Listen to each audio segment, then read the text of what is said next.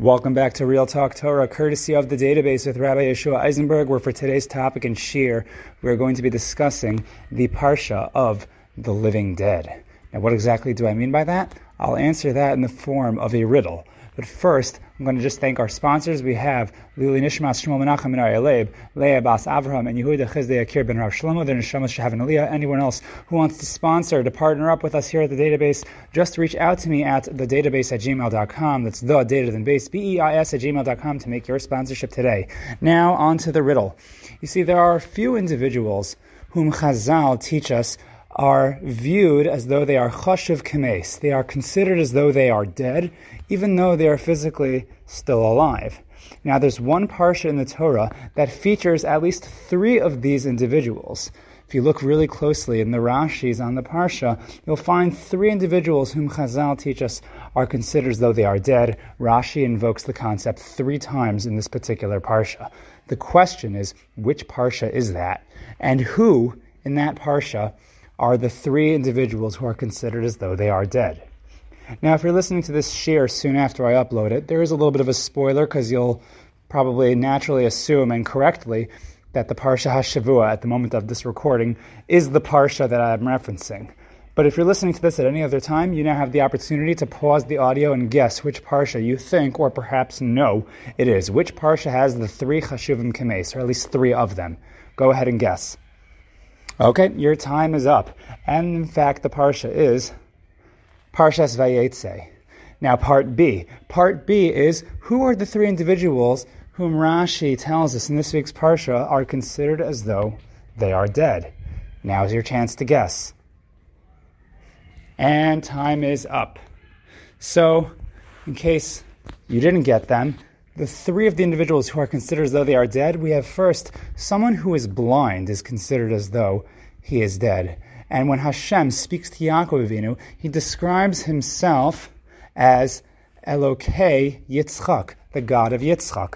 Now, why is that significant? So the Medrash tells us, and Rashi quotes it, that Hashem only refers to himself as God of any of the Avos after the lifetime of the Avos. Only once that Av has passed does Hashem refer to himself as God of that individual. So, for example, Elokei Abraham. The problem is, at this particular juncture in history, when Hashem was speaking before Yaakov and describing himself as Elokei Yitzchak, Yitzchak was still, in fact, alive. However, Rashi tells us that because Yitzchak was blind, he was considered as though he was dead. So the first one we have is Yitzchak, who was considered as though he was dead because he was blind. Okay, number two, we have someone who is poor, an ani. Ani is chashav kmes, not just a summa, but an ani. And in this case, we have that when Yaakov Avinu meets Rachel Imenu for the first time, he cries. And one of the reasons suggested in Rashi was that Yaakov came um, without any money. He came empty handed. And this is because when he was encountered by Eliphaz, the son of Esav, who was commanded by Esav to kill Yaakov, so Eliphaz struggling, not sure what to do because he knows that killing is not exactly the nicest thing to do. Yaakov Avinu makes a compromise and says, you know what? Ani chashav kemes, someone who's poor is like he's dead. You can take my money and you can tell your father that you killed me. So we have Yaakov Avinu. He is an ani and therefore he is chashav kemes. The third is someone who is barren, someone who has no children. We find this even more explicitly in the Chumash when Rachel Imenu tells Yaakov Avinu to daven for her to have children, because if not, she'll then she'll, she says this to Yaakov. If not, it'll be like I am dead. Thus, we have a third individual who is considered as though she is dead, even though she is alive, someone who has no children. Now, as it happens, there are a couple of under a couple of other individuals who are considered as though they are dead, even though they are alive, and the um, the question is if maybe we could be annoying and somehow um, inject them into the parsha as well. So, for example, you have a rasha um, is um, so, um, someone who is considered as though he is dead, even though he's alive. The Medrash tells us this about Terach, for example, when the Chumash signs off Terach, even though historically Terach was still alive at the point that the Chumash tells us he's dead. And maybe you could say the same thing for Lavan. Lavan was a rasha, and Lavan's in the parsha. So this one doesn't appear in Rashi, but we have Lavan Maybe you want to be even more annoying and say, oh, how about a Mitzora? A Mitzora, someone who's a spiritual leper and he's got this white malady on his body. Ah, so we have the word lavan. Okay, so that's again just me being annoying. And then we could try, try to plug in the other Chashuvim Kemes into the Parsha. And maybe you'll say that someone who's sleeping, that's considered 160th as though he's dead, and that would be Yaakov Avinu, who slept in this week's Parsha.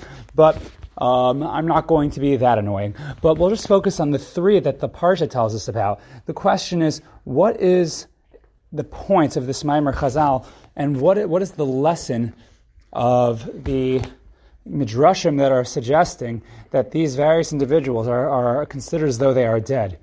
Now, I don't have an answer as to why specifically it fell out in all three in this in this parsha that we have these three chashuvim kemes, but there is something that they do share in common and something that we can learn from in terms of what it means to be alive and what your purpose is as someone who is living.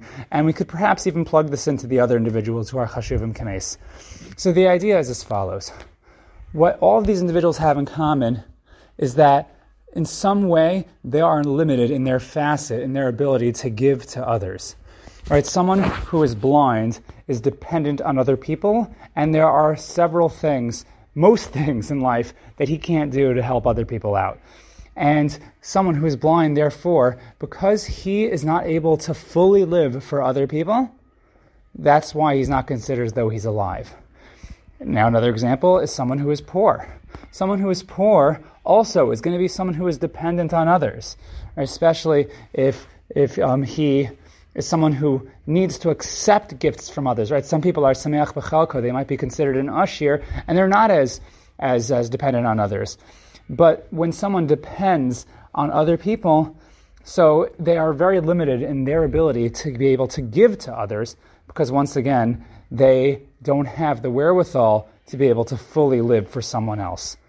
Someone who doesn't have children, a very, very painful nisayon. So, in the same vein, that someone who is blind can't completely give to others. The truth is that it's impossible to know what real giving is until you are a parent embracing your own child. Then, uh, only at that point, even marriage doesn't completely um, display it for you what it really means to completely give your life over to someone else. Someone who doesn't have children does not have that experience, lo aleinu. And now we could even try to connect this back to the other chashuvim kemes, right? Um, there is that Gemara in Brachos that says someone who's sleeping is, is as though he's not alive. Um, it's at least one fiftieth as though one sixtieth as though he's dead. It's Gemara and Brachos and Daf Nun Zayin. And there you could say someone who's sleeping, yeah, he can really he can hardly do anything for other people. Um, among these individuals, we also have someone who is a mitzora, someone who's completely isolated from the camp because of his antisocial behavior, someone who has done things against other people, right? A crime against other people, and even if um, you know, even if you don't want to look at the spiritual reasons for his tsaras, the point is that he's isolated from everyone, and he cannot be part of the community to live for other people. And of course, a rasha, the, the, the, the, prime example, perhaps, of someone who is considered as though he's dead even though he's alive, because a rasha does not live for other people what's very clear about this particular uh, message of Chazal, which um, again the Mefarshim say that someone who's unable to live for someone else, he's someone who's not considered to be alive. It completely informs and changes our understanding of what it means to be alive, what it means to be a person in this world, that we have a mission. Someone who lives just for himself, someone who lives selfishly, that's not really living. And in fact, that is also someone who you might say is an ani, right? Someone who is who is not an ashir, someone who's not sameach b'chalko, as it says in Pirkei Avos. That that person who only lives for himself. Let's say he's the richest man in the world. Perhaps you might say he's not the he's not exactly an ashir, and maybe in a certain sense this guy's also like he's not alive. But the point is that we live so that other people can live. Essentially, that's what we're here for. If you are living in this world and you're not living for other people, if you're not yearning to be able to sacrifice and to give to other people, to devote your fullest energy to other people, so then you're not really alive. A very simple but very profound idea from this week's Parsha, emerging from maybe a simple riddle, but more uh, fundamentally this, this, this idea of what it means to be alive in this world. Okay, we've had a busy week at the database this week, um, or really um, a busy week in the lifetime of Rabbi Eisenberg, and that's okay. Um, I wanted to just give you a little bit of food for thought, and I hope you enjoyed. In the meantime, that's all we have time left for this Real Talk Torah. Until next time, keep it real, keep talking, and most importantly, keep the Torah. Thank you for joining us here at the database.